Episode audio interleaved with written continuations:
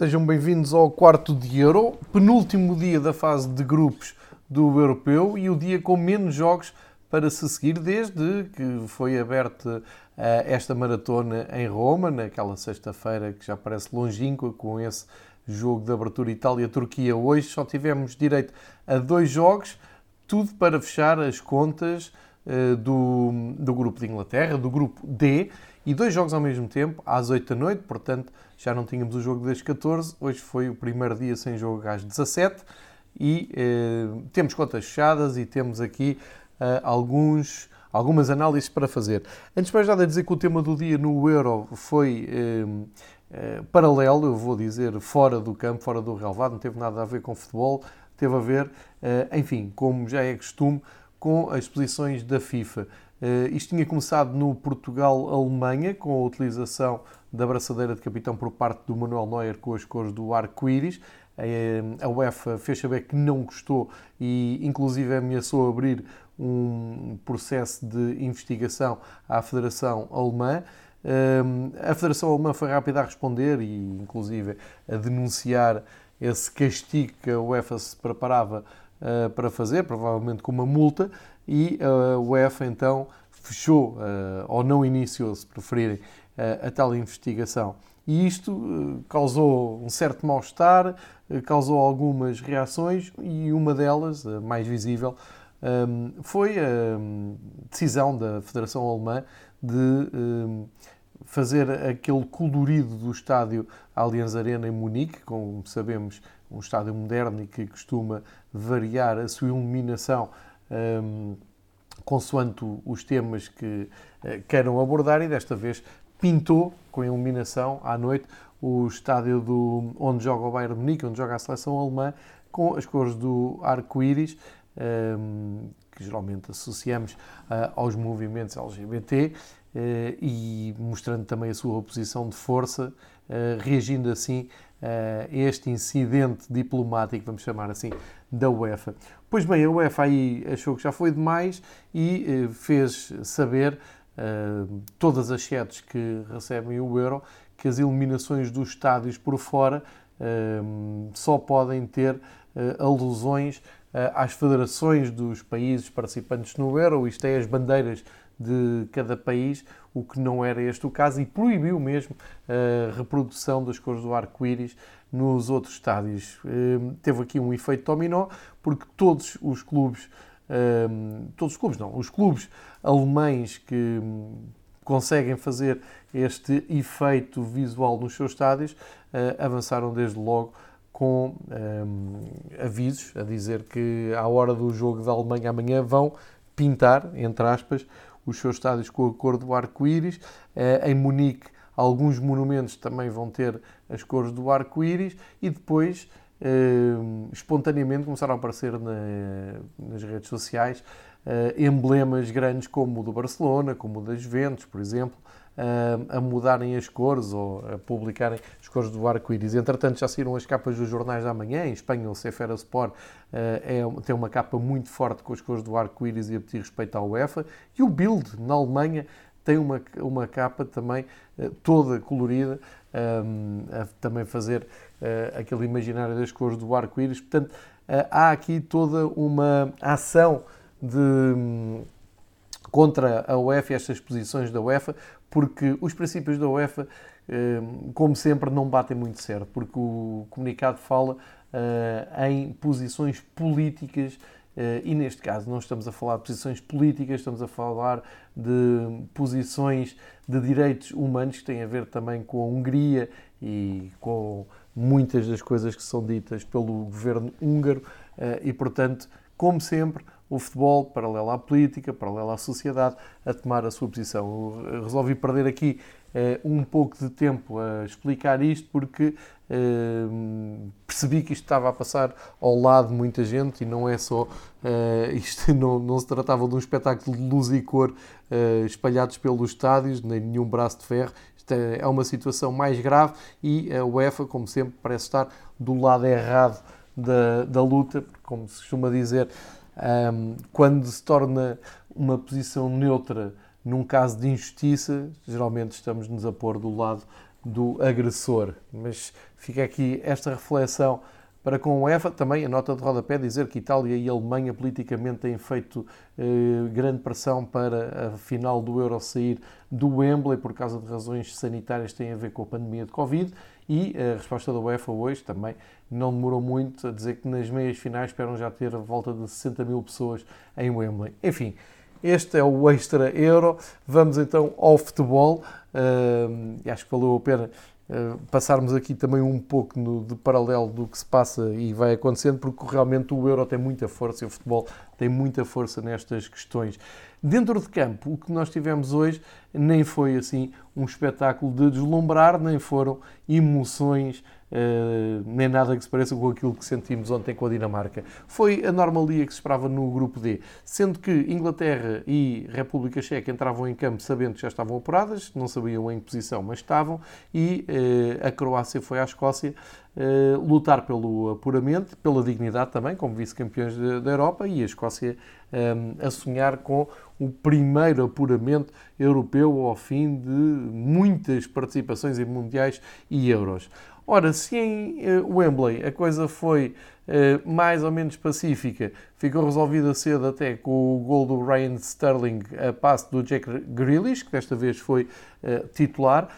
num grande cruzamento do lado esquerdo para a cabeça do Sterling, faz o seu segundo gol no Europeu. Isto foi logo aos 12 minutos um, e depois o jogo foi correndo sem grande emoção, diga-se de passagem, deu a ideia que as duas equipas estavam satisfeitas com o resultado. Da parte dos ingleses, muita expectativa e muita pressão para ver quando é que o Jadon Sancho, Sancho ia a jogo, só entrou aos 84 minutos, dá a ideia, começa a ficar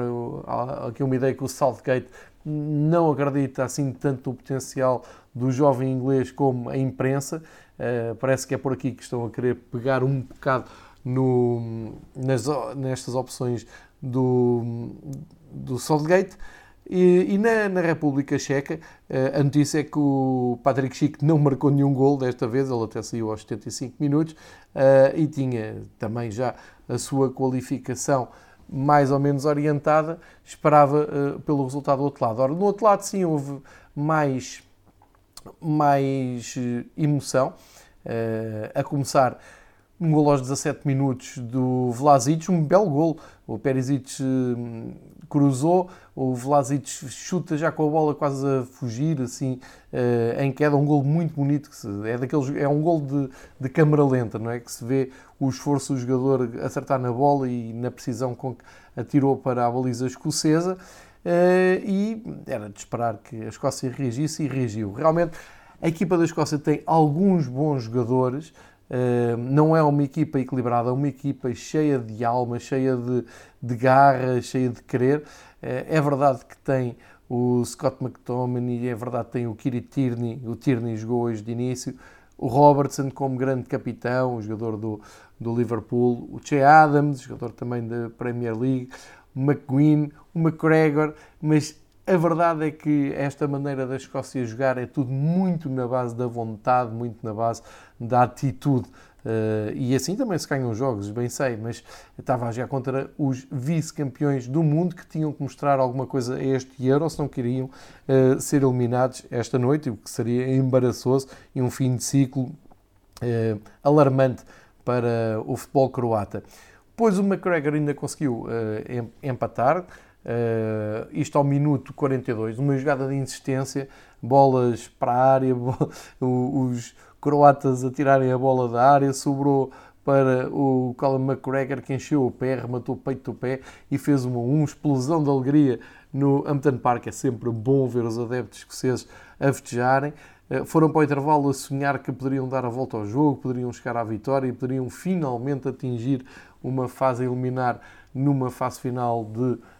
europeu. Só que na segunda parte apareceu um senhor chamado Luka Modric. Aos 62 minutos acontece um dos grandes momentos deste, uh, deste Euro. Passe de Kovacic. Luka Modric chuta com a parte de fora do seu pé esquerdo. A bola vai direitinho para si, teleguiada ao canto da baliza de Marshall e estava feito 2-1 e deu-me ideia que a partir daí a Escócia praticamente morreu porque é um gol de uma capacidade técnica tão superior é uma, uma, demonstração de força do Modric e da Croácia, como quer dizer, um, ok, nós quando tivermos que decidir isto, vamos buscar os nossos artistas e nós somos melhores, e são, uh, que parece-me que a Escócia ficou realmente afetada com esse gol. E não foi o Ryan Fraser a jogo para tentar agitar um pouco a partida do, do lado esquerdo uh, a partida, mas uh,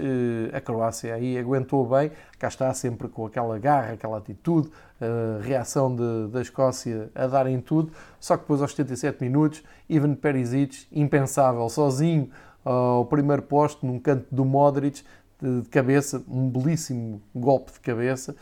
cheio de intencionalidade, leva a bola para o segundo posto e estava feito o 3-1. A partir daqui, sim, a Escócia percebeu que ia passar mais uma fase de grupos em que deixou a sua marca. Aquele dia passado em Londres é inesquecível, as imagens ficaram ainda por cima em tempos de pandemia, não nos vamos esquecer. O jogo com a Inglaterra foi uma batalha campal e também que vai ficar na história deste europeu, mas depois, quando foi preciso um, jogar um pouco mais, apareceram os artistas da Croácia que ganharam, e este gol do Perisic é importantíssimo porque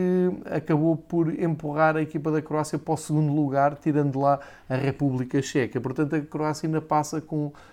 um certo fulgor uh, e uma certa moral em uh, jogar contra um adversário que poderá ser menos forte, teoricamente, do que se tivesse acabado em terceiro. Esse lugar fica para a República Checa, que pagou um preço demasiado alto pela sua apatia em Wembley com a Inglaterra eh, e, e mostrou aqui a, a, Croácia que ainda está cheia de forças neste europeu para hum, tentar fazer alguma coisa que bata certo com a sua condição de vice-campeã mundial. Portanto, temos apurados Inglaterra, Croácia e República Checa. Fica de fora a Escócia, isto não é surpresa para ninguém, só para os próprios escoceses, que sempre que chegam a uma fase final acham que vão conseguir fazer maravilhas. Mas eh, atenção, agora em tom mais sério, eh, uma palavra de elogio para a Escócia, que já há muito tempo que não participava numa fase final de uma grande competição e esperemos que no Mundial consigam estar de volta porque fazem, também fazem falta, faz falta este futebol de raiz e os adeptos eh, incondicionais da Tartan Army que acompanham eh, a Escócia. Amanhã, dia 23, temos o último dia da fase de grupos do Euro. Tudo termina aqui estas overdoses de futebol com tivemos três sessões por dia, agora estamos a ter sessões duplas de fecho de grupos, ou seja, dois jogos de cada vez às 5 e às 8. Amanhã é o último dia que isto acontece. E eh, temos no grupo E muita expectativa para ver o que a Espanha faz. O Luís Henrique está debaixo de fogo e ainda hoje falou à imprensa espanhola a dizer que não só não, não pensa na demissão, como até está a pensar renovar, portanto, fazendo uma injeção de moral uh, para dentro e para fora da, da seleção espanhola. Vão já com a Eslováquia, não podem ter outro resultado que não uh,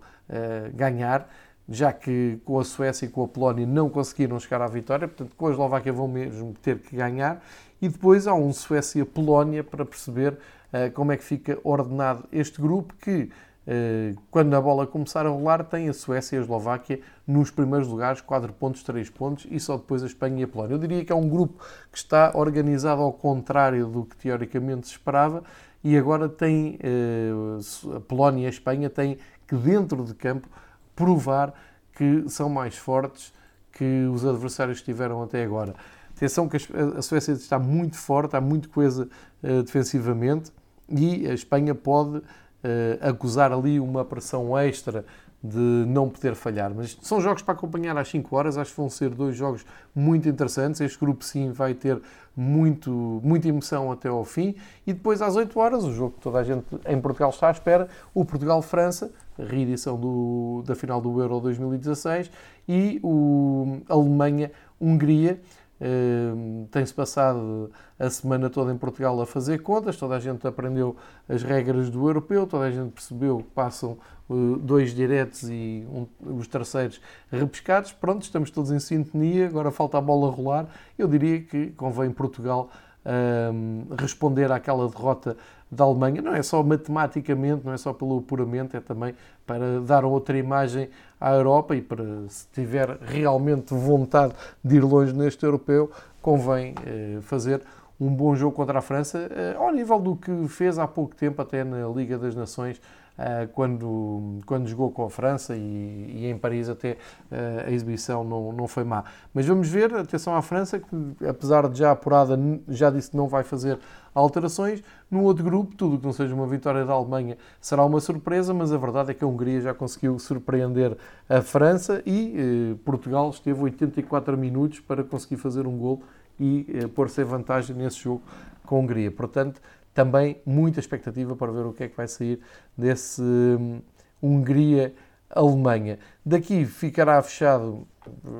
vai ficar fechado uh, o grupo F e antes o grupo E, e portanto amanhã, por esta hora, já temos aqui os jogos todos uh, bem ordenados. Não vale a pena estarmos aqui com SIS, que isto só vai uh, atrapalhar. Vamos esperar mais 24 horas, ficamos com as contas fechadas, com os países apurados e com as chaves perfeitamente delineadas com os caminhos possíveis até à final. Para já é fazer só futurologia e acho também não vale a pena porque ainda não temos mais nenhum embate decidido, só amanhã é, é que vamos ter, como é, já expliquei. Portanto, se puderem, escolham uh, um dos dois jogos da tarde. Eh, eu iria mais para a Eslováquia, Espanha e depois à noite, claro, toda a gente vai acompanhar com certeza o Portugal-França e nós a seguir marcamos encontro aqui no Fever Pitch para fazer o balanço Uh, não só dos jogos do dia, mas também já um balanço final dos apurados e dos eliminados uh, nesta primeira fase do Euro. A partir de sábado isto é a sério. Primeiro, eu quase que arrisco dizer que a partir de sábado isto começa a sério, porque é quando ninguém pode falhar e quem falhar cai e vai para casa. Portanto, força para, para a última jornada de, deste Euro com os dois últimos grupos entrarem em ação e a partir daqui já sabem, passam a ser só jogos a eliminar.